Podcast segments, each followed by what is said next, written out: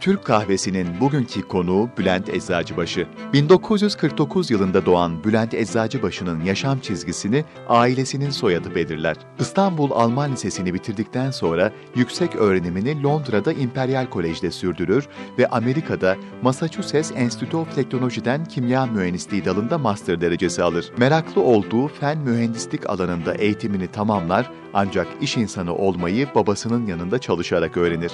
Kimya mühendisliği yüksek lisans diplomasını alarak Türkiye'ye döndüğünün ertesi günü 1974 yılında Eczacıbaşı Holding'de çalışmaya başlar. Topluluğun çeşitli kuruluşlarında yönetim görevlerinde bulunur. 1991-1993 yıllarında TÜSİAD Yönetim Kurulu Başkanlığı, 1997-2001 yıllarında TÜSİAD Yüksek İstişare Konseyi Başkanlığı, 1993-1997 yıllarındaysa TESEV Kurucu Yönetim Kurulu Başkanlığı, 2000-2008 yıllarında İlaç Endüstrisi İşverenler Sendikası Yönetim Kurulu Başkanlığı yaptı. Hala Eczacıbaşı Holding Yönetim Kurulu Başkanı olan Bülent Eczacıbaşı, TÜSİAD'ın onursal başkanı, İlaç Endüstrisi İşverenler Sendikası'nın onursal başkanı, İstanbul Modern Sanat Müzesi'ni bünyesinde bulunduran İstanbul Modern Sanat Vakfı'nın mütevelli heyeti başkanı ve İstanbul Kültür Sanat Vakfı Yönetim Kurulu Başkanıdır. Eczacıbaşı ayrıca TESEV Yüksek Danışma Kurulu'nda yer almaktadır.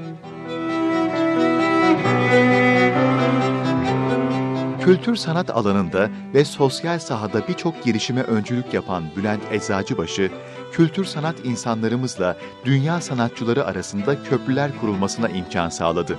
Müzik kabiliyetini fiiliyata geçirmese de edebiyata olan ilgisiyle İşim Gücüm Budur Benim isimli kitabın yazarı oldu. Türkiye sanayileşmesinde öncü olmuş bir ailenin temsilcisi olmasının yanı sıra kültür sanat projelerine verdiği destekle Bülent Eczacıbaşı Türk kahvesinde Ayşe Böhürler'in konu oluyor.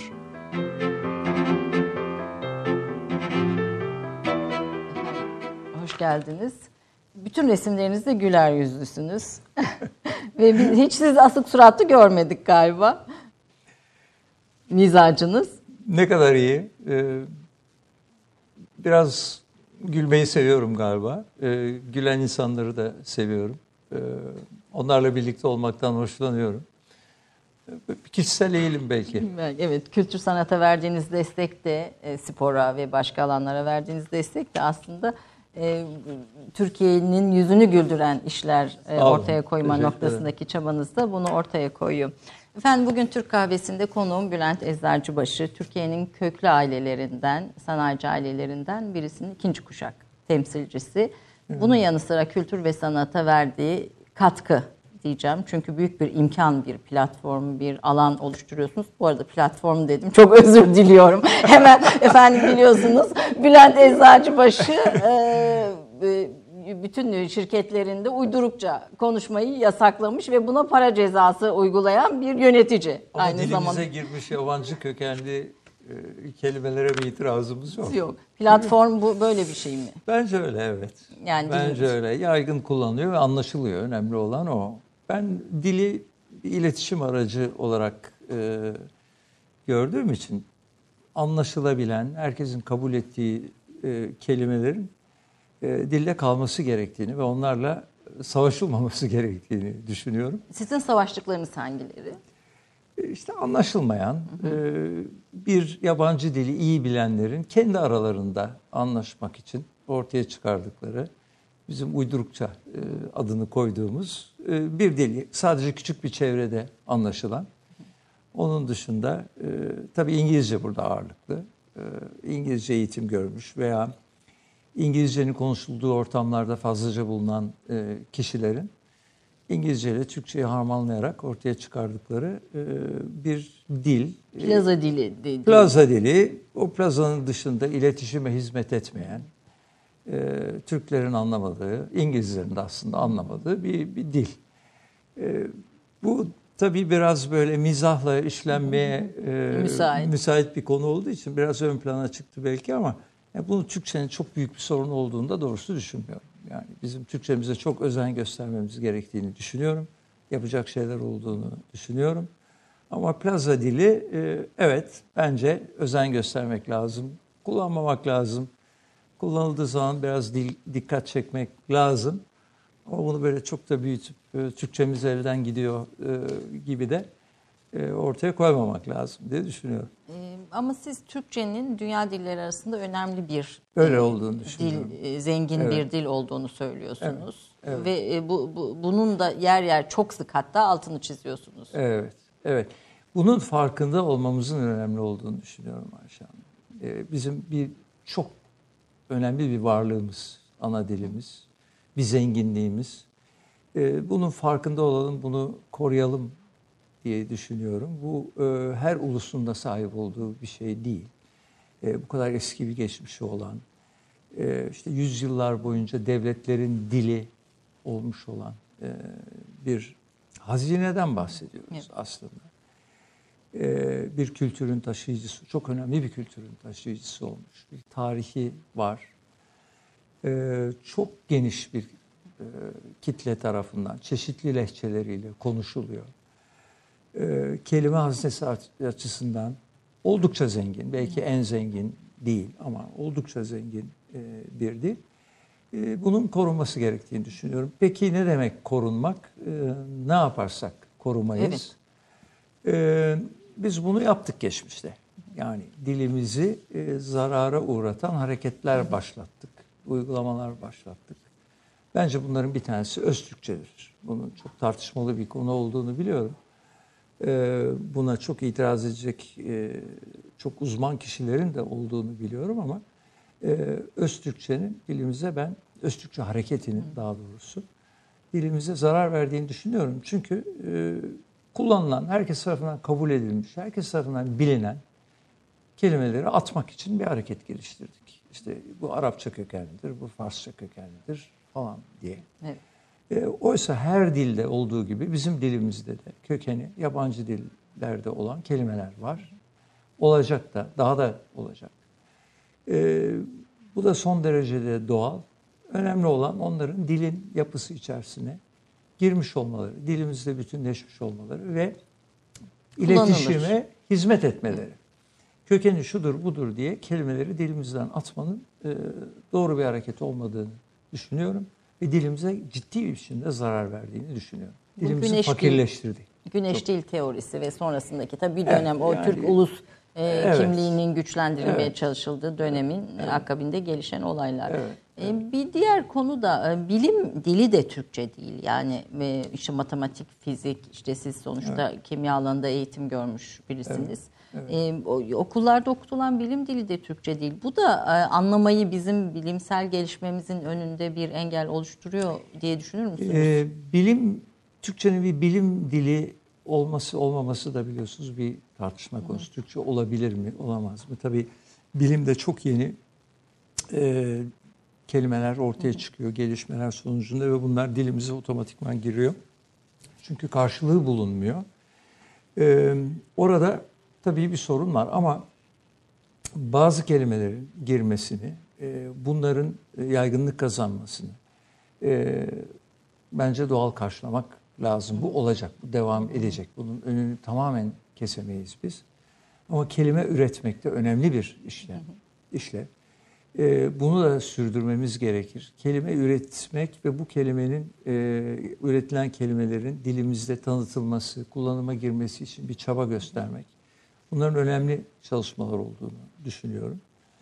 E, kolay şeyler değil. İşte bu Öztürkçe e, hareketi Furyası. sırasında çok kelime de üretmedik değil. Çok kelimeler ürettik. Bunların bazıları Benimsenmedi. benimsenmedi bir kenar altında. Bazıları benimsendi.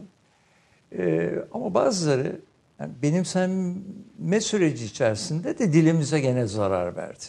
Ee, Ben ihtimal ve olasılık konusunda mesela ikisinin içinde bir şey biraz da tabii bu benimsenip benimsenmemesi de e, toplumsal ayrımada sebep olmadı mı? Yani bazı kelimeleri kullananlar Evet, daha tabii. modern, işte öbürleri daha e, en büyük tehlike görülüp- bence burada zaten. Yani dili bir ideoloji konusu yapmak.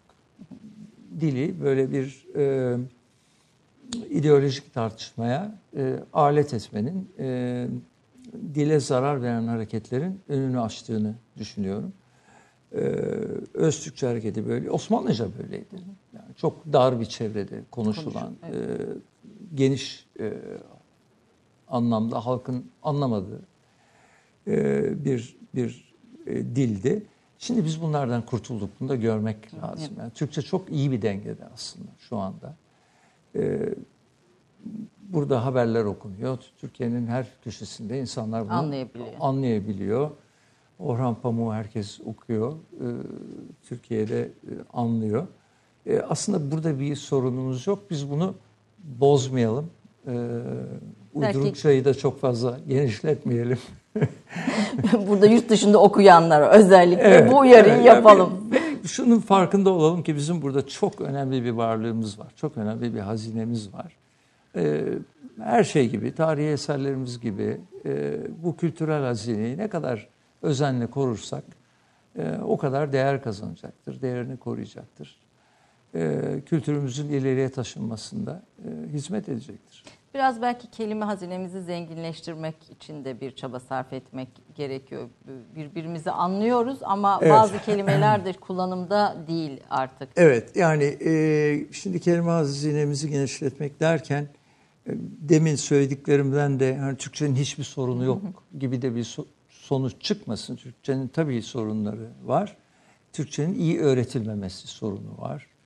Türkçeyi çok dar bir kelime hazinesiyle konuşan, yanlış konuşan, kelimeleri yanlış konuşan, yani kullanan, e, en basit, dilimizin en basit kurallarını bilmeyen kişileri e, suçlamamak lazım. Bunları öğretemememizi e, önce Masaya değerlendirmemiz lazım, masaya yatırmamız lazım.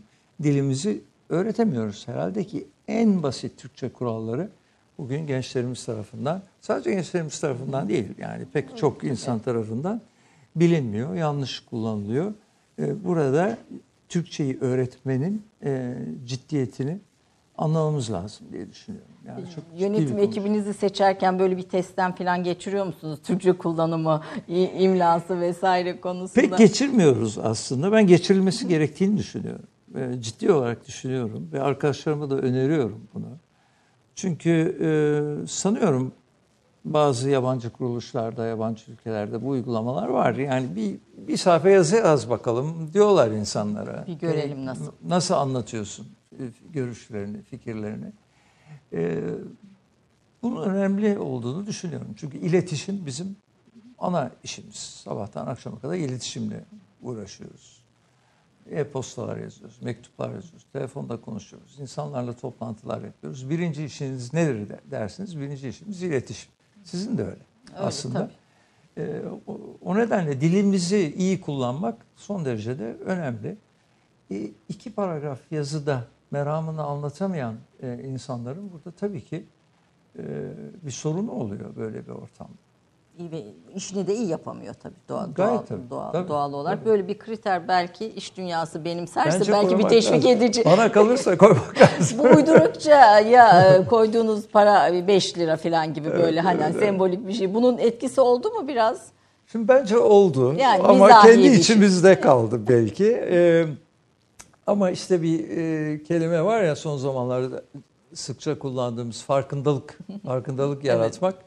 Ee, bence amaç o. Ee, siz bile şimdi konuşmamıza başlarken e, önce platform Tabii. kelimesini kullandınız. Sonra "Aa, acaba ben şimdi ceza mı, bana ceza mı Ya keseceksiniz? akılda diye. kaldı, akılda Evet. kaldı. E demek ki akılda kaldı ve bu pek çok kişinin aklında kaldığını e, görüyorum. Hele ki bizim toplumumuzda çalışanların Bülent Bey'in yanında biraz dikkatli olalım diye düşündüklerini fark ediyorum. Duyuyor musunuz böyle şeyler geliyor mu kula- kulağınıza? Bu çok güzel bir şey. Düzgün cümle kurmaya ben de dikkat ediyorum efendim. Böyle biraz yarım cümlelerin sonunu getirmeden kesen bir e, üslubun tarzım var. Onu ne olur yapmamaya kendinizi özgür hissedin, istediğiniz gibi konuşun. E, böyle bir e, şey, aşırı ukalalık eden kişi durmadan Yok düşmek yok istemiyorum. estağfurullah.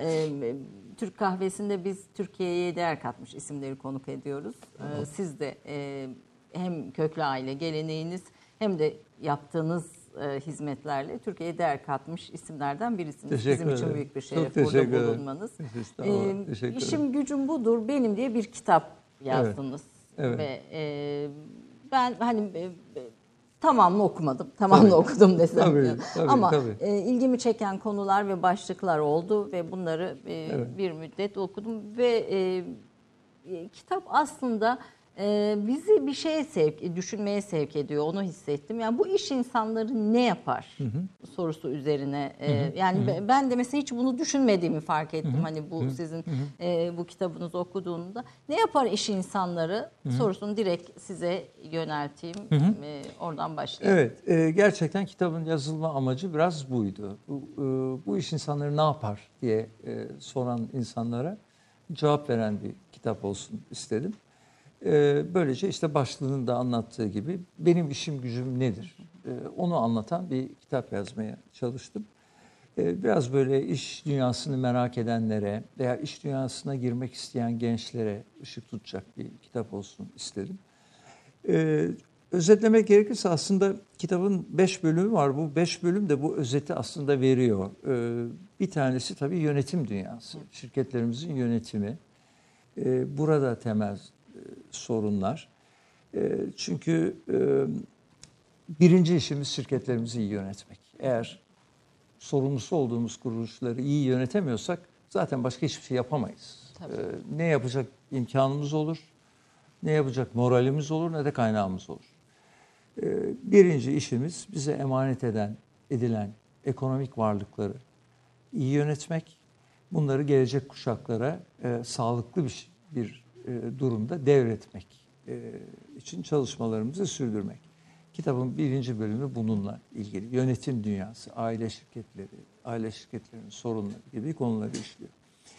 İkincisi gene işim gücüm budur benim dediğimiz zaman önemli bir vaktimizi alan e, ekonomi konusu. Ekonomide neler oluyor? Dünyada iş insanı, oluyor? dünyada neler oluyor? Türkiye'de neler oluyor? Kendi ülkemizde ve iş insanının ekonomiyle ilişkileri. Çünkü burada çok sıkı bir karşılıklı ilişki var. Hem iş insanının yaptıkları ekonomiyi etkiliyor hem de ekonominin gidişatı, ekonomide alınan kararlar tabii ki bizi etkiliyor. Ve biz sabahtan akşama kadar ekonomiyle meşgulüz. Sabah kalkıyoruz, ne olmuş işte göstergeler. İlk baktığınız şey nedir böyle hani dolar kur filan vesaire borsa Tabii yani o göstergeler, günün ekonomik e, olayları, dış olaylar çünkü direkt olarak ekonomiyi etkileyebiliyor. Dünyada olan biten. E, makroekonomik çerçeveyi e, ilgilendiren her şey bizim ilgi alanımıza giriyor. Bu nedenle burada o bir bölüm var başlı başına. Ve burada tabii dünyadaki gelişmeleri de yorumluyorsunuz. Tabii, Ama Amerika'daki tabii. son gelişmeler Gayet tabii. vesaire de Tabii, dahil tabii. olmak üzere. Hani dünyanın bir kırılma döneminde yorumluyorsunuz. Tabii. Bir diğer Ee, başlığınız. Bir diğer başlık bir e, toplumsal oyuncu olarak iş insanı. Yani iş insanının e, toplumda çeşitli rolleri var. Sivil toplum örgütlerinde yönetici veya e, işte bazılarının kurucusu durumunda, bazılarının sorumlusu durumunda, e, e, derneklerle, vakıflarla meşgul iş insanları, sivil toplumla ilişkiler içerisinde, siyasetle ister istemez ilişkiler içerisinde. E, toplumdaki rolü e, iş insanının gene bizim işimizin gücümüzün bir parçası. Kitapta da bahsediyorsunuz fakat burada bahsi geçtiği için sormak isterim. Ee, Bir e, iş insanı olarak siyasilerden ne beklersiniz? Siyasetten beklentisi ne olur iş insanlarının? Tabii ki birinci derecede ülkeyi iyi yönetmelerini Ya o bekleriz. iyi yönetmek e, kavramının altında sizin için önemli olan başlıklar neler olur? Şimdi e, sadece ekonomi diyemem tabii ki. Çünkü ülkenin iyi yönetilmesi hepimiz için öncelik taşıyan bir e, bir konu ve pek çok boyutu var. Ekonomide bunlardan hiç kuşkusuz bir tanesi. İş insanı deyince en ön planda ekonomi aklı gelebilir doğal olarak. Elbette ekonomiyi de çok iyi yönetmelerini bekleriz, isteriz. Ama bu bir bütün. E, Türkiye'nin sağlıklı biçimde gelişmesi için, dengeli biçimde gelişmesi için, toplumun refah düzeyinin artması için doğru kararların alınmasını bekleriz dememiz lazım. Ekonomi bunun bir alt başlığıdır ve çok önemli bir boyutudur tabii. Ve bize gün be gün, her gün ilgilendiren bir boyutudur. Ekonomide de beklentilerimiz vardır tabii. Ekonomiyi nasıl yönetsinler konusunda. İsterseniz o detaylara da tabii ki girebiliriz. Ee, ama siyasetten, biz siyasetçilerimizden birinci derecede beklediğimiz budur. Ben e, vurgulamaya çalıştığım konulardan bir tanesi zaten bu kitapta.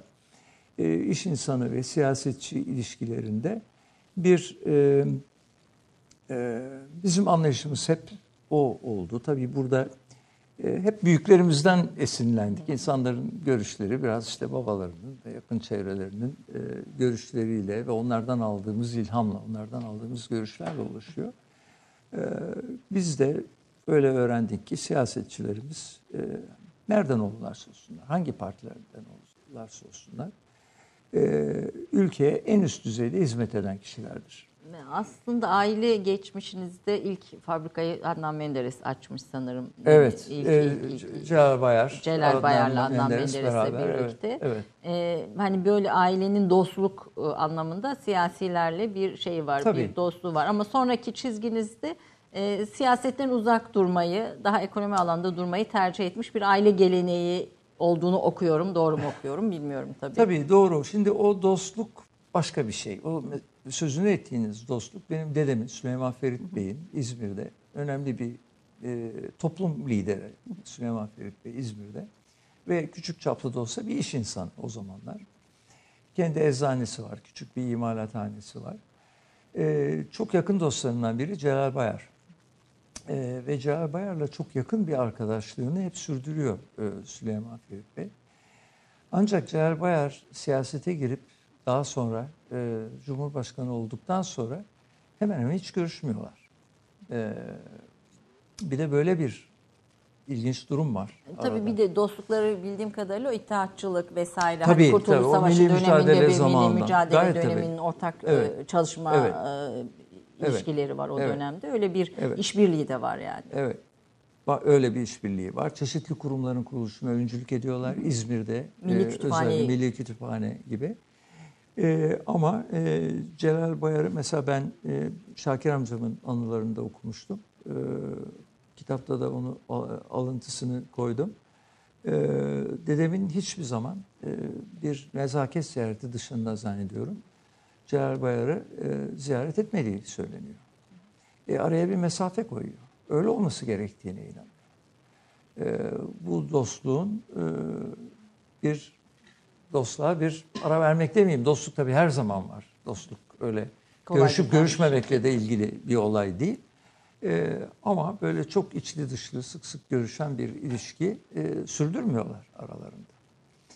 E, bizim ailemizde de işte Türkiye'nin siyasetinde rol oynamış olan, Türkiye'de çok önemli görevler üstlenmiş olan siyasetçilerle elbette yakın ilişkiler olmuştur. Babam zamanında da, benim de. E, ama bu başka bir şeydir. Bunun dışında e, onlara saygı duymak ve mümkün olduğu kadar destek olmak e, çabası içerisinde olmalıdır iş insanları gibi bir anlayışın içinde yetiştik biz. Aile değeri Evet yani e, şu parti olabilir, bu parti olabilir. O partiden e, hoşlanmayabilirsiniz. Bu partiye daha fazla yakınlık e, duyabilirsiniz. Ama bu insanlar ülkeye hizmet e, için hayatlarını adamış olan insanlardır. Sizin de göreviniz onlara e, destek olmaktır. Onların e, sizden e, fikir istemeleri, danışma ihtiyacı duymaları, çalışma ihtiyacı duymaları halinde onlara her zaman destek olmakla görevlisinizdir anlayışı hakim olmuştur. Onun için e, ben bunun sağlıklı bir bakış açısı olduğuna doğrusu inanıyorum. E, ve iş insanlarının siyasetçilerle ilişkisini, e, ilişkilerini bu şekilde yönlendirmeleri gerektiğini düşünüyorum. Var mıdır böyle işte Özal'dan söz ediyorsunuz kitapta. İşte Evet. e, AK Parti döneminde de elbette Sayın Erdoğan'la da diyaloglarınız olmuştur. Önerilerinizi veya görüşlerinizi birebir aktarma imkanı e, Tabii, buldunuz mu? tabii oldu. Ee, geçmişte de oldu, halinde oluyor. Ee, bizi temsil eden kurumların zaten yakın, daha da yakın ilişkileri var. Bizim dönemimize göre biraz ortam farklı, daha kurumlaşmaya doğru giden, belki yeterince değil aslında çok daha kurumlaşmış olması bu ilişkilerin arzu edilir. Ee, o noktada değil Türkiye belki ama o yönde gelişiyor. Ee, bizim zamanımızda da olmuştur. Ee, biz hep bu ilişkinin kurumlar kanalıyla ve bir resmi çerçevede sürdürülmesi gerektiğini savunduk. Hatta işte geçmişte bir ekonomik ve sosyal konsey modelinin uygulanması gerektiğini savunduk. Avrupa Birliği'nin de modeli olan yani tarafların yer aldıkları, ülke sorunlarını tartıştıkları ve hükümete iktidarda bulunanları, karar alanları, karar mercilerinde oturanlara çeşitli kesimlerin görüşlerini aktarmak için bir kurumsal Yapı. platform. platform, evet. Platform kurulmasının yararlı olacağını hep e, savunduk. Bu e, yol benimsendi ama çok iyi çalışmadı, e, donduruldu. Sonra işte bazı hocalarımızın deyişine göre zaten Avrupa ülkelerinde de çok iyi çalışmadı. E, ama e, bu diyaloğun belirli bir kurumsal çerçevede sürdürülmesi gereği bence hala devam ediyor. Ama iyiye doğru bir gidiş olduğunu düşünüyorum. E, kamu özel kesim ilişkileri çok yol aldı. E, çok mesafe çok kat çok yol mesafe. E, bu ekonomi başlığını geçmeden Türkiye'deki ekonomik sorunlarla ilgili e, görüşünüzü de almak isterim. Elbette Tabii. izleyenlerimiz de mer- merak ediyordur. Evet. Bu arada kitapta aktardığınız babanızdan bir e, anekdot var. E, anekdot Kullanabilir evet. miyim? tamam, peki. Ceza kesmiyoruz. Ceza peki, peki bir, bir alıntı var. Orada babanız e, bir Çin atasözüne atfen e, kriz ve fırsatı eşit e, değerlendirirmiş. Evet, evet, evet. Şimdi Türkiye'deki bu dönemi nasıl görüyorsunuz? Evet, o o benim böyle bir hatıram. O babam e, konuşma hazırladığı zaman bazen onları okuturdu bana. E, fikir almak için derdi ama herhalde beni eğitmek için yapardı. Ee, bir konuşmasını e, verdi. Ku bakalım ne düşünüyorsun dedi. Ben de çok güzel olmuş babacığım dedim ama bir şey takıldım orada. Ee, Çin alfabesinde ki kullanılan karakterlerden birinin hem e, kriz hem de fırsat e, anlamına geldiği e, söylenir. Çince bilmiyorum ama bu bu şekilde yaygınlaştı. E, ve bunu konuşmacılar, yazarlar çok kullandılar. E, yani kriz yaşıyoruz ama e, aslında bu bir fırsat konusunu Aynen. anlatabilmek için. Ben de babama demiştim ki baba şunu çıkarsanız bu çok klişeleşti artık. Bunu çok kullandı konuşmacılar, yazarlar falan. Ee, o da şöyle bir düşündü. Sonra yok dedi çıkarmayalım kalsın dedi. Ee, sen dedi e, umalım ki dedi sen konuşmalarında hiçbir zaman bunu kullanmak zorunda kalma dedi. E, çünkü sadece babamın değil o kuşağın e, o öncü iş insanlarının düşüncesinin temelinde gerçekten bu vardı. Krizler geçiriyor olabiliriz ama bunlar hep öğrenme fırsatıdır. Ders çıkarma, Ders çıkarma fırsatıdır. Bizim ülkemizin e, sanayi deneyimi, özel kesim deneyimi çok fazla uzaklara, e, geçmişte uzaklara giden bir deneyim değildir. Tarihi çok uzun değildir. Biz bu deneyimlerle bunları öğreneceğiz. Evet kriz belki ama aynı zamanda fırsat. Hep bu görüşlerle yaşadılar. Bize de bunu anlatmaya çalıştılar. Onun için o cümleye babam e, do, dokunmadı e, konuşmasında kullandı. Ama temelinde yatan düşünce de e, buydu. E, şimdi sizin sorunuza belki şöyle yanıt verebilirim. Ekonomide beklentilerimiz veya ekonomide e, nasıl bir yol izleyebiliriz e, gibi zannediyorum değil mi? Yanlış mı anladım? Öyle, Yoksa yani hani bir, bir dünyada da büyük bir ekonomik e, kriz yaşanıyor sonuçta evet. aslında kriz tabii, lafını burada tabii, kullan, tabii, tabii. kullanabiliriz. Çünkü evet. üretim kapasitesi, tüketim imkanları vesaire işte ülkelerin kendi konumları bir sürü şey değişiyor, dengeler evet. değişiyor filan. Evet. E, bize de çok yansıyan bu krizin bir tarafı var. Evet. Türkiye e, Türkiye olmak kolay değil yani. Tabii ki, Türkiye tabii olmak tabii kolay ki. değil. Bir iş adamı olarak, bir iş insanı olarak bu bu döneme dair böyle bir umutsuzluk, karamsarlık Hayır. ortaya koyan tablolar serenler de çok. Evet. Siz nasıl görürsünüz kendi bulunduğunuz Hiçbir zaman yerde? umutsuzluk, karamsarlık e, bir kere e, bizim düşünce biçimimiz değil, olamaz. E, biz iş insanıyız, ileriye yönelik yatırım yaparız, işimiz bu. her ileriye yönelik atılan adımın da temelinde iyimserlik vardır. İyimserlik olmak zorundadır. Onun için babam ve onun arkadaşları, o dönemdeki sanayimizin öncüleri, öncü iş insanlarımız çok haklıydılar. E, her kriz bir fırsattır, bir şeyler öğrenme fırsatıdır ve kendimizi iyileştirme, düzeltme fırsatıdır. Bu durumda aynen böyle bence. Bugün de böyle. Bugün de böyle. Önümüzde bir fırsat var. Ee, burada benim kişisel görüşüm girecek e, devreye. Herkes böyle düşünmeyebilir.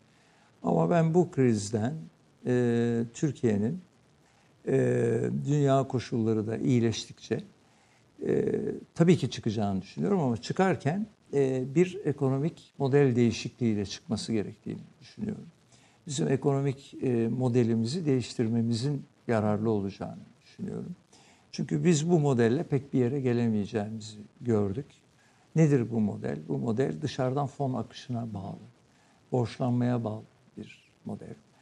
Hepimizin de aklına da iyice yerleşti. Biz borç almaya mecburuz. İşte bizim tasarruf olan oranımız yeterli değil. Biz borç almazsak yatırım yapamayız. İnsanımıza iş oluşturamayız, e, oluşturamayız vesaire gibi. E, belki çok kısa dönemde doğru bunlar. Evet bir akışı sürdürmemiz lazım ama strateji dediğiniz zaman ileriye yönelik modelimizi elden geçirelim dediğiniz zaman bir model değişikliğinin pekala mümkün olacağını düşünüyorum. İhracatla parasını kazanan, e, bir Türkiye'nin cari açığını çok azaltan, belki sıfırlamak değil, en azından ilk dönemde ve orta dönemde sıfırlamak değil ama çok azaltan, e, dışarıya yönelik çalışan, ihracata yönelik çalışan ve bu cari açık borçlanma döngüsünden kurtulan bir Türkiye'nin mümkün olduğunu düşünüyorum. Bunun tabii bazı temel kararlara ihtiyaç ihtiyaç duyduğu da kesin. Ee, biz ihracatı destekleriz. İhracat e, olması için e, evet tabii katma değerli ürünler hep bunu söylüyoruz tabii önemli. Ama böyle oturup da günün birinde Türkiye'de inşallah e, çok ileri araştırma geliştirme yapılır da inovasyon yapılır da katma değerli ürünler olur da biz de ihracat yaparız diye beklemek yerine ihracatı var gücümüzle desteklemek, Türk parasının aşırı değer kazanıp ithalatı destekleyen bir düzene geçilmesini önlemek elimizde ne araçlar varsa e, ve dışarı dönük bir modeli e, oluşturmak. Bunu Türkiye'nin yapmaması için hiçbir neden yok. Biz siyasi modelimizi de değiştirdik. Devletin yapısını değiştirdik. Çok önemli şeyler değiştirdik. Ekonomik modelimizi de çok rahatlıkla değiştirebiliriz. Bu da bizim Bunu yapmak bir, gerektiğini düşünüyorum. Bir, bu krizde buna bir fırsat olabilir. Olur diye düşünüyorum. Diye düşünüyorsunuz. Evet. Yani kısa bir reklam arası Tabii. ondan sonra Hı-hı. devam ediyoruz Tabii. efendim. Bir dakika reklam arası. Romandan şiire, tarihten düşünceye, klasik metinlerden özel edisyon çalışmalara kadar geniş bir yelpaze ve yüksek bir frekanstan yayın yapmayı hedefleyen Ketebe, şimdiden Türk kültür hayatında kalıcı ve önemli bir yer edindi. Edebiyatımızın seçkin eserlerine, genç kalemlere, tarihimizin engin zenginliğine, dünya edebiyatının hem güncel hem de klasik metinlerine, düşünce dünyamızın, maneviyat tarihimizin köşe taşlarına ve gün yüzüne çıkmamış değerlerine ev sahipliği yapmak, Ketebe'nin yayın politikasının omurgasını oluşturuyor. Dünya standartlarında bir yayıncılık anlayışı ve deneyimli kadrosuyla yola çıkan Ketebe yayınları, kitaba, kağıda ve söze hürmet eden bir medeniyetin parçası olarak her şeye geçer, yazı kalır diyor. Reklam arası sona erdi. Kahvesi'nde ikinci bölümdeyiz. Konuğum değerli sanayicimiz Bülent Eczacıbaşı ve kültür sanat insanımız diye hemen ilave etmek istiyorum. Bu bilinçaltımıza yerleşmiş. Bu arada kahvelerimiz de tazelendi. E, Türkçe'ye önem verdiğiniz kadar Türk kahvesi de sizin için kıymetli midir Çok efendim? Çok kıymetli. Çok kıymetli evet.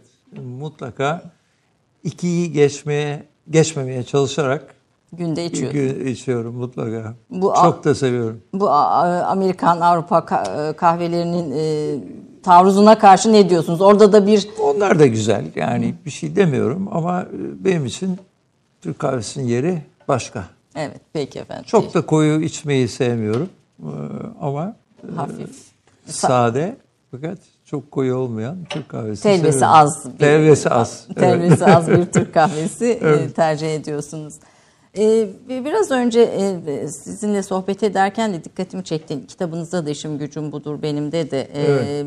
Bir dönem sanayicilerine çok atıfta bulunuyorsunuz. E, Hatta Sakıp Sabancı daha hani sonraki dönem ama o da yine atıfta Tabii, bulunduğunuz tabii. isimler arasında. Ve yeni nesil de çok tanımıyor aslında Türkiye'deki bu ilk sanayici kuşağı neler yaptıklarını. Hani bir isim evet büyük bir isim olmuşlar ama bu ismin hikayesini Türkiye'nin hikayesi içinde yeterince bilmiyorlar diye düşünüyorum. Evet. Siz onların sohbetinde bulunmuş bir birisiniz. Kimdi bunlar bir defa mesela bir isim olarak söyleyelim. Evet. E, Vehbi Koç'la başlamak lazım. Tabii yaş sırası isterseniz şöyle yaklaşık olarak düşünürsek. E, Necat Eczacıbaşı babam e, Vehbi Bey'den sonra yaşça Sakıp Bey daha sonra e, hepsinden daha geçti. E, çok erken kaybettik kendisini maalesef. E, Feyyaz Berker, e, Jacques Camhi, e, daha pek çoklarını sayabilirim. Asım Şarık Tara, Asım Bey belki. Asım Kocabıyık Bıyık, mutlaka evet. tabii ki tabii ki. Ee, hepsini sayma çabasına girmek istemem çünkü Yok, eksikler değil. bırakabilirim. Elbette. Ama onların Ee, sohbetinde bulundunuz siz. Tabii tabii sohbetinde bulunduğum gibi pek çok çalışmalarda da o zaman bana dedikleri e, genç arkadaşımız e, sıfatıyla genç arkadaşımız not alsın, genç arkadaşımız da bulunsun e, derlerdi. Tabii gençtik o zaman çünkü. E, Birçok çalışmaların içerisinde bulundum. Şimdi onların bir ortak bakış açıları vardı. E, o da şuydu. Tabii bir yandan rekabet, para kazanmak, kar etmek hiçbir eksikleri yoktu o yönde. Onu hemen söyleyeyim. E, orada e, son derece odaklı biçimde işlerini gece gündüz izleyen insanlardı. Ama sosyal sorumluluk anlayışını da e, bence bizlere öğreten, belki de bu ülkeye getiren insanlar onlar. O zaman sosyal sorumluluk Kavram şey de- olarak da kavram yoktu. olarak da pek yoktu. Yani Türkçe'de en azından kullanmazdık. Fakat onların bakış açısı Türkiye'nin her sorunu aslında bizim sorunumuzdur gibi bir bakış açısıydı. Onların e, radarına girmeyen bir sorunu Türkiye'nin neredeyse yoktu diyebilirim. Ve bunlarla bunlara çözüm aramak için de çabalara girerlerdi. E, raporlar hazırlarlardı.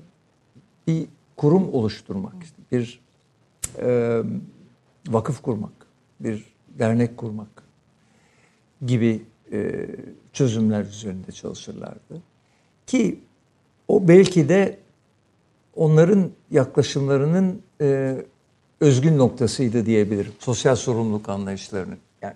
Belki okulda yaptırırlardı, işte yurtlarda yaptırırlardı ama e, kurumlar oluşturmak, Devam etsin. devamlılığı olacak, kalıcılığı olan kurumlar oluşturmak yoluyla sorunlarına çözüm aramak. Böyle bir yaklaşımları vardı.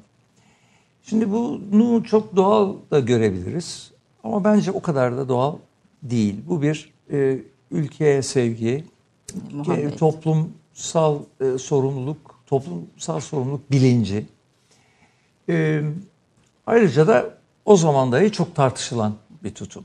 E, o zaman bazı çok ileri gelen dünyanın ekonomistleri, dünyada serbest piyasa anlayışının öncülüğünü yapmış olan ekonomistler, işte çok en çok tanınmışları tabii Milton Friedman başta olmak üzere, bunun çok yanlış bir olduğunu e, birçok insanı ikna ettiler. E, Önemli yazılar olan kârdır yazdılar. dediler. Önemli olan kârdır. Başka bir şey yaparsan sen aslında e, kaynakları ziyan ediyorsun. Bilmediğin işleri yapıyorsun. E, sen kar edeceksin, vergini ödeyeceksin. Senin görevin budur. Başka işlere kalkışmak senin görevin değildir gibi de bir anlayış da vardı. E, o insanlar kesinlikle böyle bir bakış açısına e, yakın düşünmezler hiçbir zaman. Biraz Türk İslam geleneğinin de belki etkisi olmuştur. Tabii ki kesin bunda. muhakkak var. Mutlaka var. Ama zaman içinde ne oldu? Zaman içinde onların yaklaşımının bence doğru olduğunu gördük. Ee, çünkü bugün toplumsal sorumluluk artık kurumlaşmış biçimde e, kurumların içinde ele alınıyor. Kurumsal sosyal sorumluluk verimleri Projeleri falan. yapılıyor, izleniyor. Daha belki metodik, daha bilimsel e, biçimde izleniyor ve uygulanıyor. Arada bir fark var. E, işte alt başlığı kitabımın zaten e, yeni sorumlu, iş insanının yeni sorumlulukları. Bazı yenilikler var. Her şey eskisi gibi değil. Çünkü dünyada koşullar değiştikçe her şey değişiyor. Ee, burada da önemli boyut e, bütün sorunlar bizim sorunumuzdur derken sadece ülkemizi düşünemiyoruz. Aslında dünyanın bütün sorunları bizim sorunumuz oldu. Dünyada çok önemli sorunlar var. Sürdürülebilirlik buradaki bölümlerden biri başlı başına bir e, konu. E, dünyanın sorunları, insanların geleceği, dünyanın geleceği artık iş insanlarının sosyal sorumluluk alanı içerisine giren konular olmaya başladı. Önemli yeniliklerden bir tanesi bu. Ama e, yine işte biz işlerimize bakalım, bu işlerle uğraşmayalım e, diyemeyeceğimiz bir ortamda buluyoruz kendimizi. Eskiden olduğu gibi o açıdan değişen bir şey yok. Siz çok sırf kitapta da atıf yaptığınız bu e, aile ve işte o büyüklerin geleneklerini sürdürmek diye bir şeyiniz var, bir e, başlığınız var. Yani bunu çok sık dile getiriyorsunuz.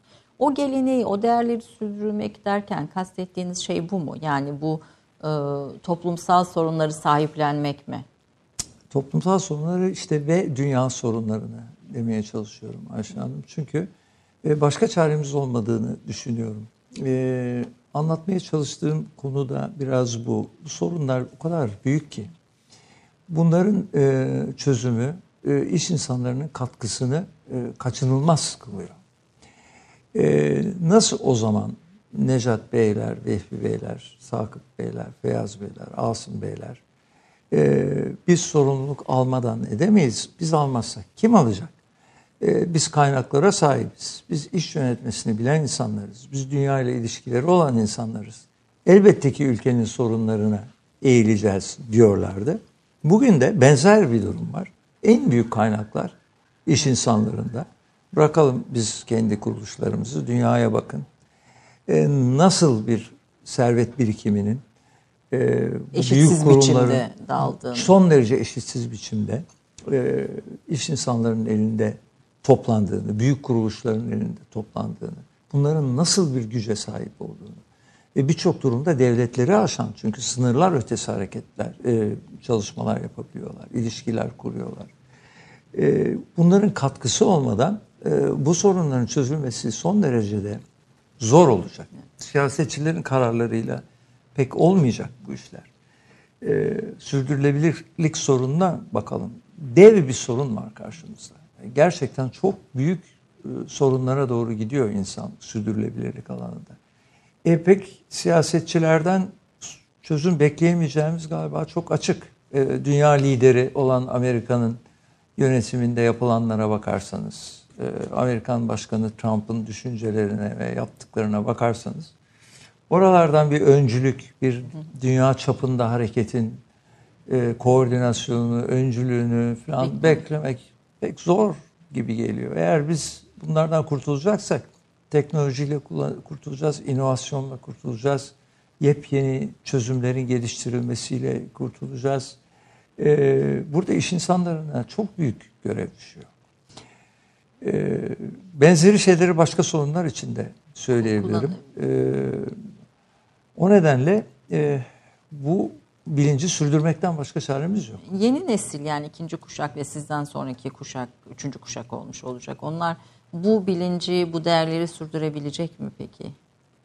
Onun cevabı zor. Çünkü e, bunu böyle söylerken kuruluşlar, insanlar işte bu bilinçle şunu yapıyorlar, bunu yapıyorlar diye böyle çok da e, iyimser, olumlu şeyler var tabii yani oluyor. Büyük vakıflar kuruluyor, müthiş şeyler yapıyorlar. E, dünya çapında problemleri çözmek Sahip üzere kaynaklarını seferber ediyorlar falan.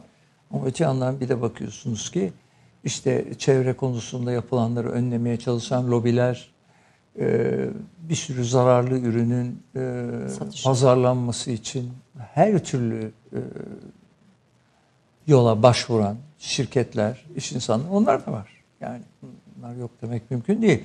Onun için şimdi yok bunlar yok olacak. Herkes son derece bilinçli olacak. Ee, keşke diyebilseydim.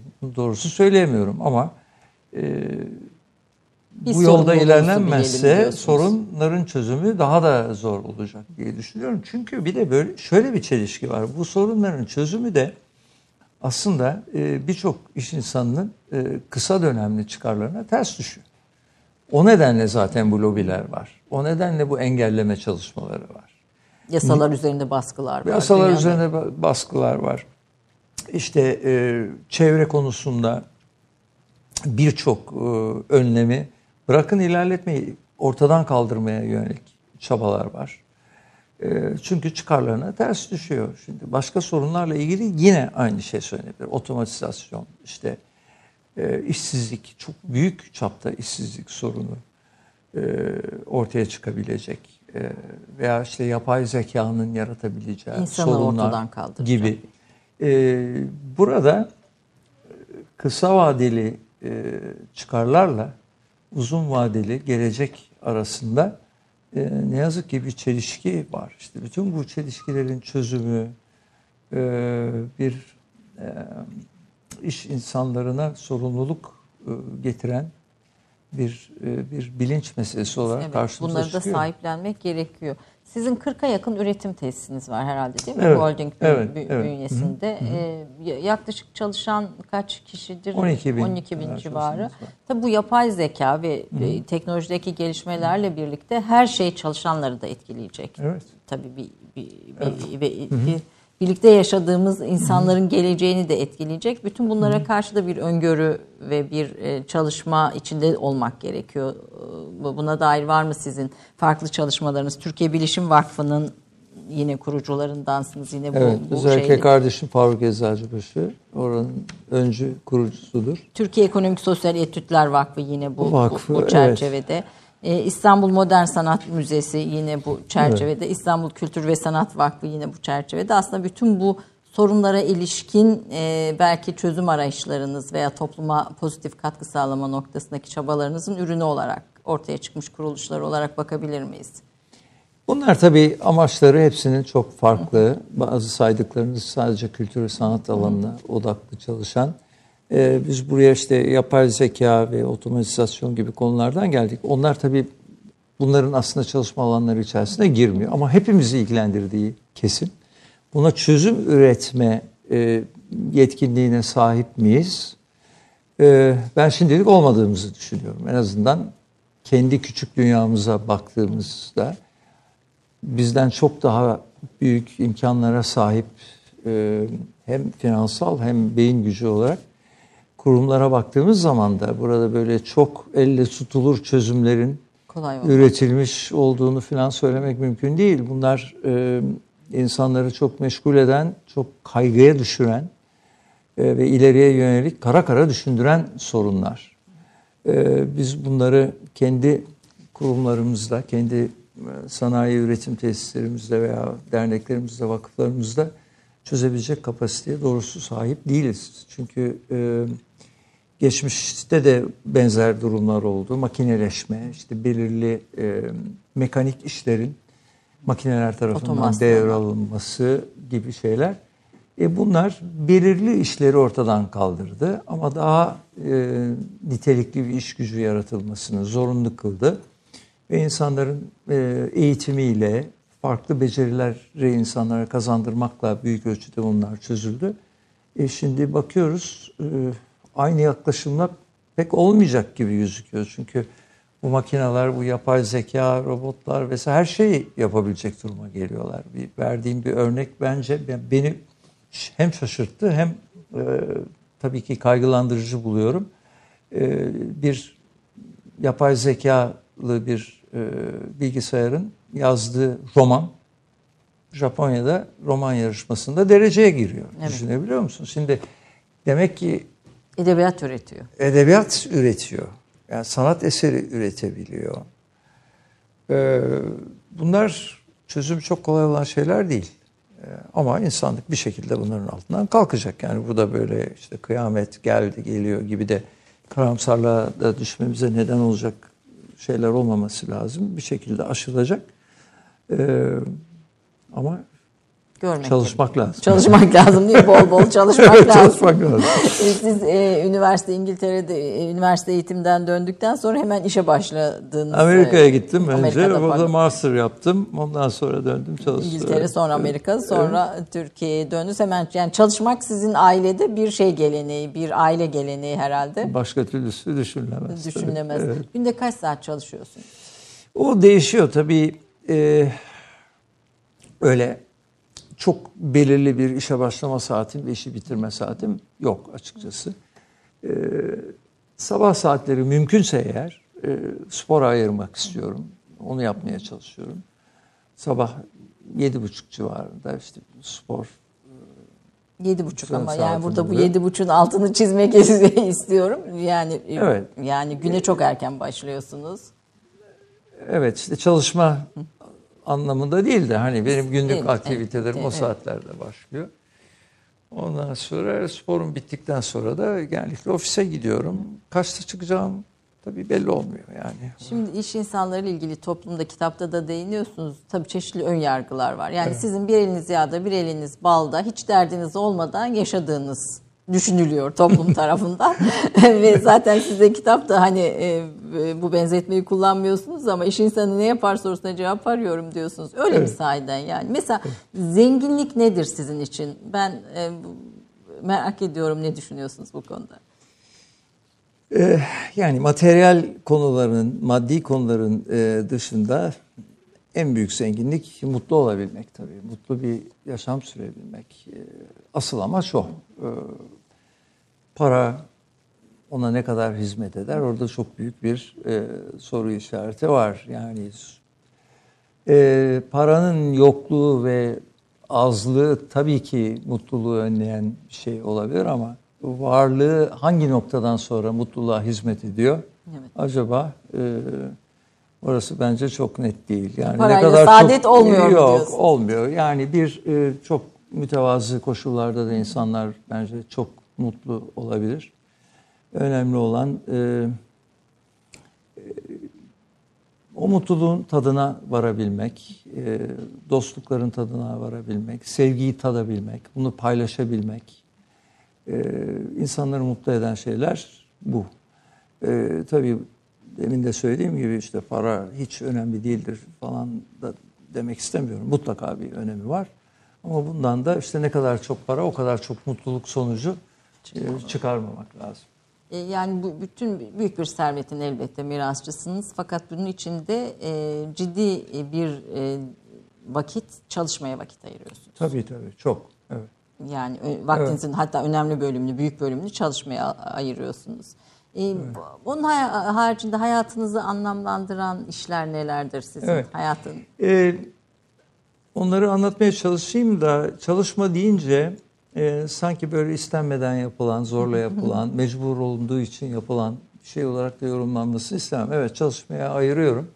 Ama öyle yani sen şu anda çalışıyor musun deseniz belki de çalışıyorum demeyeceğim şeylerle Evet. yapıyorum. Yani bir e, bir projemizle ilgili bir tartışma çalışma mıdır? Bir toplantı çalışma mıdır? e, veya bir araştırma, e, ileriye yönelik bir projeyle, bir yatırım projesiyle veya bu saydığınız kurumlardan birinin bir etkinliğiyle ilgili bir araştırma e, benim için son derece zevkli şeyler. Şimdi bu bir çalışma mı? E, Bir tanıma göre çalışma. E, Ama çok zaman benim için değil. Yani ben onu isteyerek yaptığım bir şey. Evde de olsam yapacağım bir şey. Ofiste miyim, evde miyim hiç önemli değil.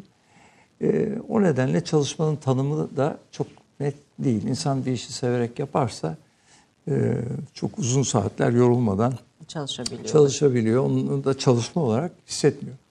Çalışma dışında e, dediğiniz e, birinci sırada aile var tabii ki. Aileyle birlikte geçirilen vakitler, eşim, çocuklarımız, e, onlarla geçirdiğimiz e, zamanlar. E, ortak zevklerimiz ailemizle var. Sanat etkinlikleri bunun içerisinde önemli bir yer tutuyor. E, işte orada da zaten çalışmayla e, iç içe geçiyor. İç içe geçiyor. Evet, bu eşiniz kısmına biraz daha değineceğim evet. fakat kısa bir reklam arasından sonra hayatınızdaki anneniz ve eşinizin sizin için önemini evet. özellikle e, sormak istiyorum. Kısa bir reklam arasından sonra sohbete devam edeceğiz son bölüm. Bir dakika reklam arası. Romandan şiire, tarihten düşünceye, klasik metinlerden özel edisyon çalışmalara kadar geniş bir yelpaze ve yüksek bir frekanstan yayın yapmayı hedefleyen Ketebe, şimdiden Türk kültür hayatında kalıcı ve önemli bir yer edindi. Edebiyatımızın seçkin eserlerine, genç kalemlere, tarihimizin engin zenginliğine, dünya edebiyatının hem güncel hem de klasik metinlerine, düşünce dünyamızın, maneviyat tarihimizin köşe taşlarına ve gün yüzüne çıkmamış değerlerine ev sahipliği yapmak, Ketebe'nin yayın politikasının omurgasını oluşturuyor. Dünya standartlarında bir yayıncılık anlayışı ve deneyimli kadrosuyla yola çıkan Ketebe yayınları, kitaba, kağıda ve söze hürmet eden bir medeniyetin parçası olarak her şeye geçer, yazı kalır diyor. Reklam arası sona erdi. Bülent Eczacıbaşı Müzikle ilginiz var diye biliyorum. Zaten hani bir sürü projenin içindesiniz ama şahsi bireysel olarak e, ee, Ne yazık ki bir müzik aleti çal, çalmıyorum. Böyle bir becerim yok ama e, müziği seviyorum. Her türünü dinliyorum. E, benim hayatımda da oldukça önemli bir yer tutuyor. Var mı böyle çok sevdiğiniz ve benim ruhumu anlatıyor dediğiniz bir eser veya öyle, öyle bir şey yok çünkü e, yıllar içinde biraz da değiş değişiyor da hani bazen insan belirli Dönemleri. bir müzik türü dönemlerde belirli müzik türlerine merak sarıyor. Ama işte o da bir e, insana bir zenginlik kazandırıyor, çeşitlilik kazandırıyor. E, benim müzikle e, bağlantım böyle bir e, derin merak. E, müzik aleti çalmamanın yanı sıra müzik eğitimimin de e, eksik olduğuna hep e, üzülmüşümdür. E, ve gençlere de bazen sordukları zaman e, müziği ciddiye almalarını, müziği konusunda biraz derine inen bilgiler edinmelerini, çünkü o zaman müziği bambaşka bir kulakla dinleyeceklerini, e, daha çok zevkine varacaklarını söylemeye çalışırım. Aslında biz, ee, biz de bu masada yer yer müzisyenleri konuk ediyoruz. Evet, Çünkü önemli. Evet. Biraz da Türkiye'nin ruhunu anlamak açısından da e, müziğin e, çok önemli olduğuna inanıyoruz. Tabii, e, tabii. Ama herhalde iş dünyasının o stres, gerilimli ortamı içinde de herkes müzik için, her, herkes. müzik ayrı bir Herkes değer. kendine göre bir gerilimin içinde. E, o açıdan e, müziğin tek faydası da o değil tabii. Müzik e, çok insana çok güzel duygular veren, kazandıran bir e, sanat dalı. E, zaten aslına bakarsanız müziği sevmeyen insan da herhalde yoktur. Yani herkes bir çeşit müziği sever. Müzik ve dans öyle bir şey. Her yerde evrensel. E, dünyanın neresine giderseniz gidin. Afrika'nın çöllerinden Antarktika'nın buzlarına kadar herkes bir, bir çeşit müziğin zevkine varıyor. Bir şekilde dans ediyor. ama farklı biçimlerde müzikler dinliyorlar. Ama e, bu insanın içinde var. E, o nedenle özellikle gençlik yıllarında bu konuları ciddiye almak lazım diye düşünüyorum. Ben kendim e, galiba bunu yeterince yapmadım. E, ama e, teşvik ettiğiniz diyelim e, evet. imkan sağladığınız sanatçılarla evet, buna tabii, tabii, tabii, bu, tabii. bunu bunu bir şekilde yapıyorsunuz. Evet. E, spora da ilgilisiniz Tabii. bildiğim kadarıyla evet. ama onun da ötesinde e, Eczacıbaşı Kadın Voleybol takımı Türkiye'nin yüzünü artan gururumuz bir takım oldu. Bayan voleybol olmasa itibariyle de bizim açımızdan daha kadınlar olarak evet. daha gurur duyuyoruz. Evet. e, çok uzun süredir aile Eczacıbaşı kulübüne zaten destek veriyor ama bayan evet. voleybol, voleybol takımına da destek evet. veriyor. Ee, biraz onu dinlemek isterim. Memnuniyetle hikayesini kısa anlatmaya çalışayım. Şimdi tabii e, kadın voleybol takımımız var ama e, Spor Kulübü öyle başlamadı. E, amatör sporlarda e, bir öncülük yaptı Eczacıbaşı Spor Kulübü. Hem basketbolda hem voleybolda. Basketbolda erkek takımıyla, voleybolda erkek ve kadın takımlarıyla başladı. Ve o zamana kadar Türkiye'de hiç görülmeyen sonuçlar aldı. Sonuçlar getirdi Türkiye. Uluslararası alanda başarılar getirdi. Bu kulübün kurucuları e, babam Nejat Bey ile birlikte e, Şakir Eczacıbaşı'ydı. Benim en genç amcam Am- olan amcanız, Şakir. Eczacıbaşı'ydı. Aynı zamanda e, edebiyat sever, fotoğraf Tabii, sanatçısı. tabii. Çok yani sanata aslında çok yakın evet bir yani insandı. Evet. E, temel görüş şuydu. E, amatör sporlarda Türkiye o zaman e, düşün, bugün düşünemeyeceğiniz kadar kötü durumdaydı. Uluslararası alanda. E, o kadar ki e, yabancılarla karşılaşmalara neredeyse artık çıkılmıyordu hiç. Çünkü hiçbir şey kazanılamıyordu. E, her sonuç utanç vericiydi. Böyle bir durumdaydı. Yani basketbolda, vo- voleybolda bugün biz kendimizi bir yerde görüyoruz haklı olarak. Ama o zamanlar böyle bir şey e, yoktu. E, Necat Bey ve Şakir Bey ise hep kendilerinden dinlemişimdir. Şunu söylerlerdi hep, e, bizim gençlerimizin kimseden aşağı kalır tarafı yok. Ama niye bu e, dallarda biz başarısızız? E, çünkü ciddi olarak ele almıyoruz bu konuları. E, bizim sanayi kuruluşlarımızda, yatırımlarımızın planlanmasında ve yönetilmesinde uyguladığımız yöntemleri spora taşırsak sonuçlar çok farklı olacaktır.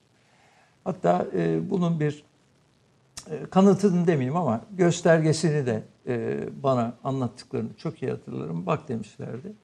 Genç takımlara bak, bir de A takımlarına bak. Hakikaten genç takımlar çok daha e, iyi sonuçlar alırlardı uluslararası e, turnuvalarda. Ama A takımları sürünürlerdi. E, çünkü gençlerde e, yetenek e, daha önemli ama yaş ilerledikçe çalışma, disiplin, e, işte Taktik antrenman metotları, yaklaşımlar vesaire daha önemli olmaya başlıyor ve fark açılıyor. E, bunu e, gençlerimizin işte Avrupalı, Amerikalı, Asyalı gençlerden hiçbir e, eksiklerinin olmadığının bir kanıtı olarak e, görürlerdi ve söylediklerinde de gerçekten kanıtladılar. Eczacıbaşı Spor Kulübü'nü kurarak ve kurulduğundan hemen 5-10 sene sonra Avrupa çapında e, sonuçlar almaya başladılar. Bugün artık e, basketbolda, voleybolda e, Avrupa'nın en iyi takımlarından hiç farkı olmayan takımlarımız var ve sonuçlar alıyoruz. Yani o döneme ilişkin hatıralara baktığımızda spor ayakkabıları dahi olmayan, çalışma Tabii. imkanları Tabii. yani salonlar dahi olmayan bir dönemden Evet. bu, bu- bugüne geldik. Evet. Ee, hayatınızda annenizin yeri nedir? Ee, babanız bir rol model gibi e, öyle görüyorum. Daha doğrusu rol modeliniz kim diye size sorayım ben. İkisinin de çok büyük katkısı oldu. Benim ve kardeşim Faruk'un yetişmesine farklı biçimlerde, farklı alanlarda. Ee, annem babam kadar en az sanata yakın bir kişiydi, kültüre yakın bir kişiydi. Ee, ve çocuklarının kültüre yakın ve kültürlü kişiler olmasına e, çok önem veren bir kişiydi. E, çeşitli yabancı dillere hakimdi. E, edebiyata özellikle e, yakındı. E, benim edebiyatta olan yakınlığımın, sevgimin temelinde annem vardı aslında babamdan çok. E, çok okurdu. Kendine kendi çapında yazardı. Bir kitabı vardır. E, bazı çevirileri vardır. E, hem Türkçe derslerinde hem lisede Almanca derslerimde, İngilizce derslerimde, edebiyatla ilgili e, derslerimde bana çok yardımcı olurdu, destek olurdu. E, Türkçe sevgisinin, e, Türkçe merakının da kaynağı e, aslında orada ayrım yapmak pek doğru olmaz belki ama annemin de çok büyük rolü olmuştur babamın yanı sıra. Çok büyük bir Türkçe merakı vardı. Türkçe çok iyi konuşur ve yazardı. Ee, plastik sanatlara da yakınlığı vardı. Müziğe daha az. Ee, babamın müzik e, sevgisi ve bilgisi çok daha üstündü zaten. Gençliğinde keman çalmıştı. İstanbul Festivallerinin de başlangıç noktası zaten müzik festivalleri. İstanbul Müzik Festivalleri. Çok uzun süredir de devam ediyor. En eski festivali İstanbul En Festivali, eski onunla müzik başlamıştı ve kadarıyla. ilk fikrin ortaya çıkışı zaten İstanbul'da bir müzik festivali e, yapılması. 47.si yapılıyor Yapıldı, demek ki evet. 47 yıl Evet, birincisi 73 yılında Evet. yapıldı. Ee, Ve işte bize çeşitli müzik türlerini dinletmek, konserlere götürmek, sergilere götürmek konusunda e, çok annem kararlı. Zaman zaman biraz zorlayıcı belki. disiplinli diyelim biz evet, ona. disiplinli E, ama onun da faydasını biz sonraki Hayatınızda. hayatımızda gördük. Böyle bir kişiliği vardı. Yani e, hayatınızda tabii anneniz, eşiniz, kızınız, üç kadın Tabii. te- temelli. E, bilmiyorum halalarınız, teyzeleriniz falan hani hayatınızın, ailenin içinde ne kadar vardı ama Ee, yoktu. E, ha- e, halamız da yoktu. Teyzemiz de yoktu. Anneannemiz bizim için çok önemliydi. Yani çok zaman- yakındı. Nispeten genç bir anneannemiz vardı. Ve e, bize çok yakın olan bir kişiydi. Hem benim hem kardeşim Faruk'un yetişmesinde çok önemli bir rol olmuş bir kişiydi. Ee, hayatımızdaki kadınlar deyince e, kayınvalidemi de e, anmadan ne güzel ilk defa bir konuğum kayınvalidesine de atıfta bulundu. çok olağanüstü kişiliği olan bir, bir insandı. evet. Oya Hanım'ın eşi, Evet, annesi pardon, annesi, Oya evet, Hanım'ın evet. annesi pardon. E, Oya Hanım'ın annesi ilk defa ve valla bu çok özel bir şey bu e, kayınvalidenize Evet de atıfta ama çok bulunmanız. özel bir kişiydi gerçekten. Evet.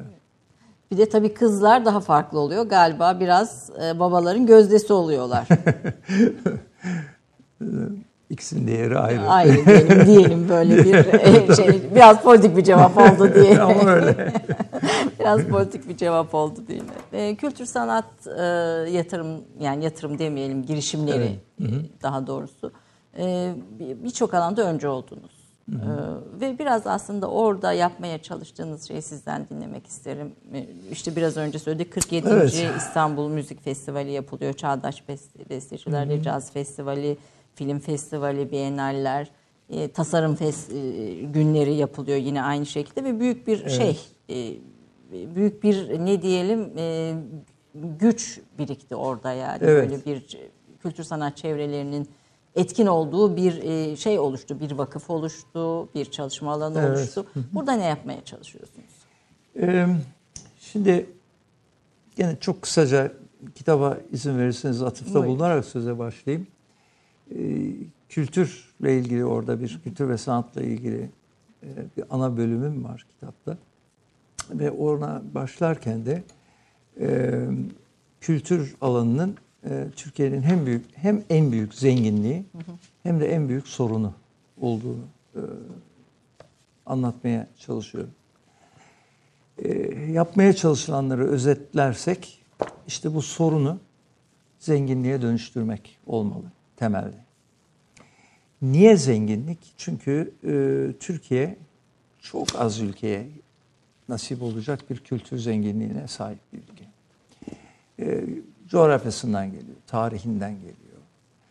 E, pek çok kültürün kesiştiği bir noktada bulunması, çok zengin bir tarih tarihe sahip olması. E, bu topraklardan geçmiş burada e, uygarlıklar kurmuş, devletler kurmuş e, olan e, kültürlerin birikimini e, miras olarak devralmış olması.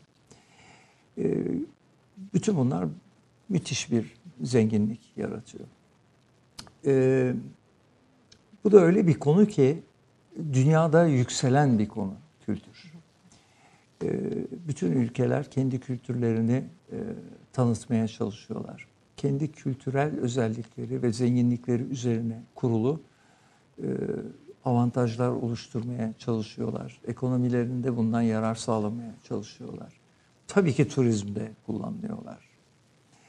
E, pek çok alanda kendi kültürlerinden ilham alarak inovasyonlar yapıyorlar. Kendi kültürlerini e, sanayilerine, ekonomilerine de Taşıyor. taşıyorlar. Böyle bir devirde yaşıyoruz.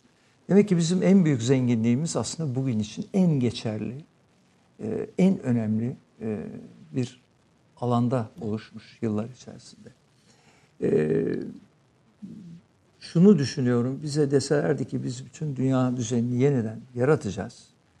E, söz hakkında Türkiye'ye veriyoruz. Öyle bir dünya düzeni, istediğiniz dünya düzenini kurun deselerdi biz tabii ki en kuvvetli olduğumuz alanı dünyanın en önemli konusu yapardık. Kültürü dünyanın en önemli konusu yapardık. Ama bugün öyle. Kültür dünyanın en önemli konusu, en önemli zenginlik alanı. Böyle bir şanslı konumdayız aslında. Kaynağımız da buna müsait. Her şeyimiz müsait. Sonsuz malzememiz var. Ee, en büyük zenginliğimiz diye tanımlamamın nedeni bu. Ee, ama aynı zamanda en büyük sorunumuz.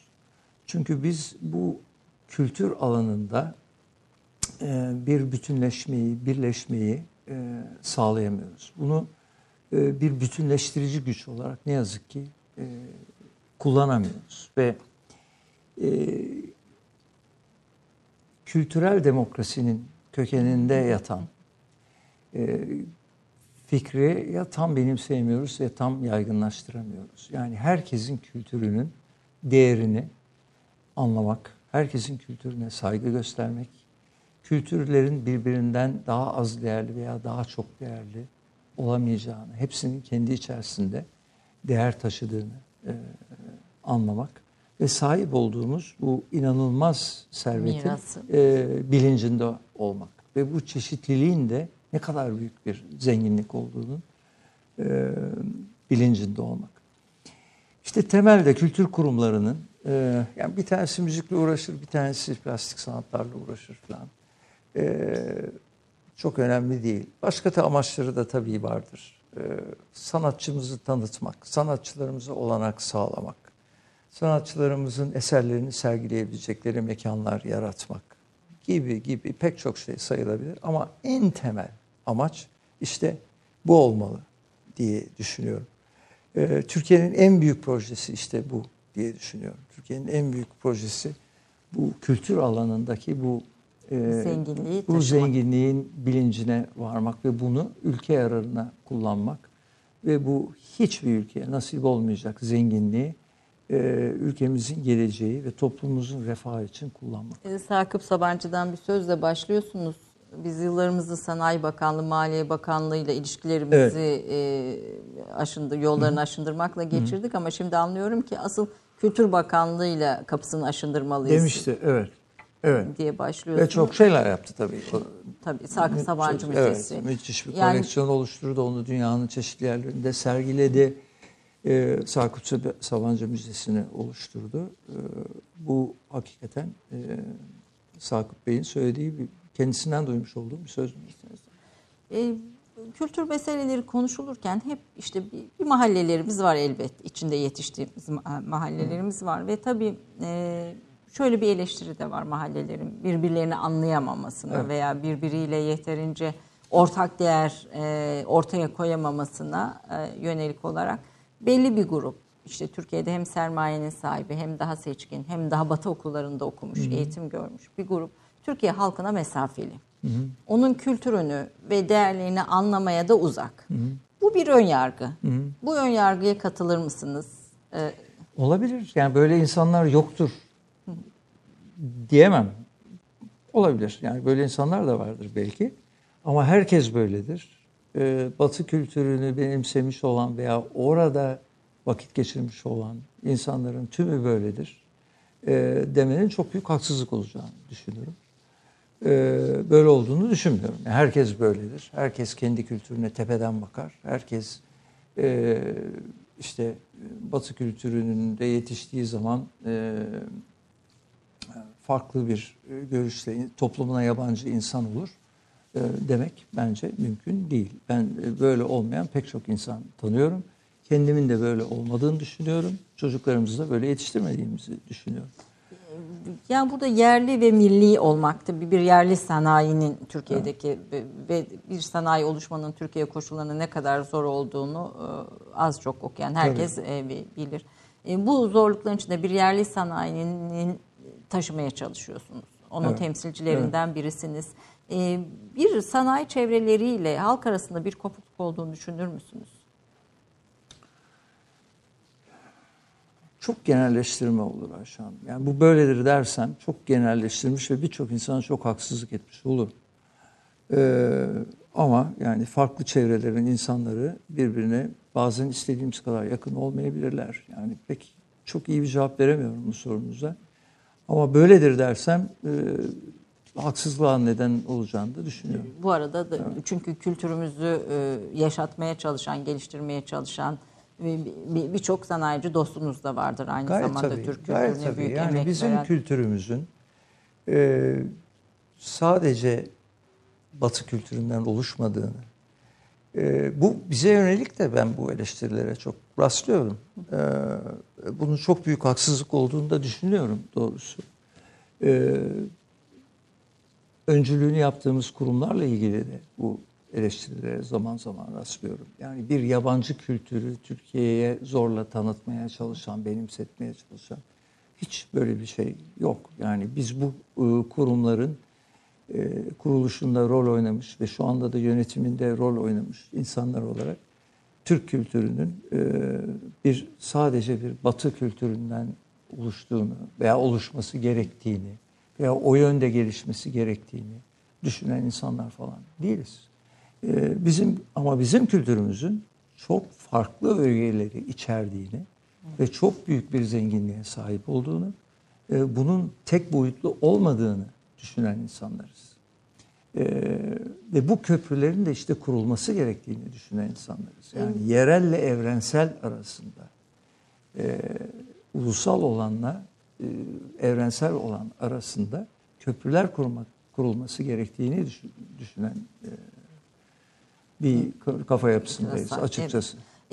Ülkenin kendi içinde de e, mahalleler arasında diyelim köprüler kurulması gerektiğini düşünüyor musunuz? Buna tabii, dair çabalarınız tabii, tabii, tabii, var tabii. mı? İşte bunun e, kökeninde zaten e, kültür en büyük zenginliğimizdir ama aynı zamanda en büyük sorunumuzdur derken kastettiğimiz bu. Bu köprülere ihtiyacımız var.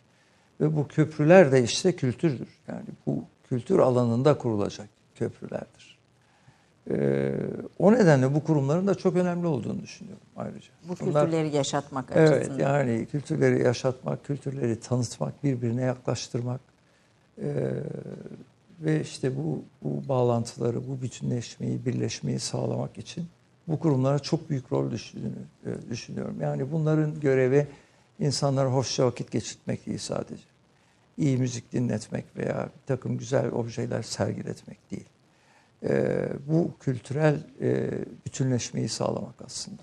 Tabii buradaki eleştiri yerli e, olanı daha az temsil ettiği e, bu kurumların e, yerli yerli kültürü daha az temsil ettiği noktasında geliyor ama siz burada evrenselle bağ kurmaya gayret ediyoruz diyorsunuz. Bu. Ee, şimdi yerlinin daha az temsil ettiği dediğiniz zaman bunun da nasıl ortaya çıktığına, niye ortaya çıktığına biraz bakmak lazım. Yani neyi kastediyoruz? Orada çok söylenecek şey var. E, yerlinin iyi temsil edilmesi için ne olması lazım? Nasıl bir yaklaşım olması lazım? Nerelerden destek alınması lazım? Ne kadar destek alınması lazım? Bu kurumlar bazen o zorluklarla da karşılaşıyorlar. Onlar tabii çok ayrıntılı konular. O zaman size böyle sanki dert yanıyor duruma da düşebilirim. Onu da istemem bu programda ama orada sorunlar olduğu da kesin. Ee, bunların bazıları, bu kurumların yerliyi daha çok temsil etmek istiyor. Ama e, istediği e, desteği de bulamıyor. Özetle. Evet. Burada burada belki e, dil kurmak, iletişim kurmak. Evet. Evet. Doğru. Köprü, dil kurmak, doğru, iletişim doğru, tabii, kurmanın tabii. önemli, önemli. Kesin. Yani önemli. böyle topu dışarı atıyor durumda da olmak istemem. Ee, bizim de e, belki başaramadığımız noktalar e, var. Orada eksikler var, olabilir. Ee, ama e, anlayışın bu olmaması çok önemli. Tam tersine, tam tersine bu sentezi sağlama önceliğinin olması, bu bilincin olması bence çok çok önemli. Yer, yerli ve evrensel olan da bilinç. Evet. evet. Ee, programımızın sonuna iyice geldik. Artık vatan sizin için ne ifade eder? Bunu da merak ederim. Nasıl yorumlarsınız vatanı? Evet, vatan paylaşılan değerler olarak bakıyorum. Bir e, toplumu bir arada tutan, e, bunun çeşitli boyutları var. Tabii bu e, kimisi daha az önemlidir, kimisi daha çok önemlidir. Ama bir toplum bireylerini birbirine yakın hissediyorlarsa bu insanlar paylaştığı e, coğrafi alan işte o zaman vatan oluyor. E, bunun içinde tabii ki e, kültür var en başta. Değerli bir kültürü e, paylaşmak var. O nedenle biz e, kültürümüzün e, boyutlarını bir bütün olarak gördüğümüz sürece e, ve bunu paylaştığımızı hissettiğimiz ölçüde bir bütünleşmiş toplum olacağız ve e, paylaştığımız toprağa da vatan diyeceğiz. Çok çok teşekkür ediyorum. Bu arada e, Vakıfbank e, yayınlarından e, çıkan yeni 2-3 e, kitap hediye etmek istiyoruz konuklarımıza. Bir tanesi Ferdinand Tönnies'in Cemaat ve Cemiyet. Aslında tam da bu konuştuğumuz klasik evet. e, filozoflardan birisi. Ben size arzu e, ilk defa 132 yıl sonra Türkiye'de ilk defa çevrilmiş bir eser ve Çok önemli güzel. de olduğu Vakıfbank Kültür Yayınları tarafından Hı. okura sunulmuş. Bunları ben seçtim efendim. Onu e, Vakıfbank e, editörümüz seçti. E, bir tanesi caz çağı öyküleri, müzik seçti, sevdiğinizi çok, düşündüğüm çok için. Carl Schmitt'in Kara ve Denizini de bir Türkiye dünya meselelerine ilgili birisi olarak e, Borsa Risalesi Abidin Paşa'nın efendim çok ilgimi de çekti. Türkiye'nin önemli bir borsa geçmişi olduğunu böylece bu kitap vesilesiyle öğrendim. E, Türkiye'nin ilk borsa başkanı Abidin Paşa'nın kendi notlarıymış ilgi çok duyacağınızı ilginç. düşünüyorum. Böyle Son derece çok de ilginç. Çok teşekkür ederim. İlgi duyacağınızı düşünerek bunları da hediye çok etmek istedim. Roman okur musunuz efendim?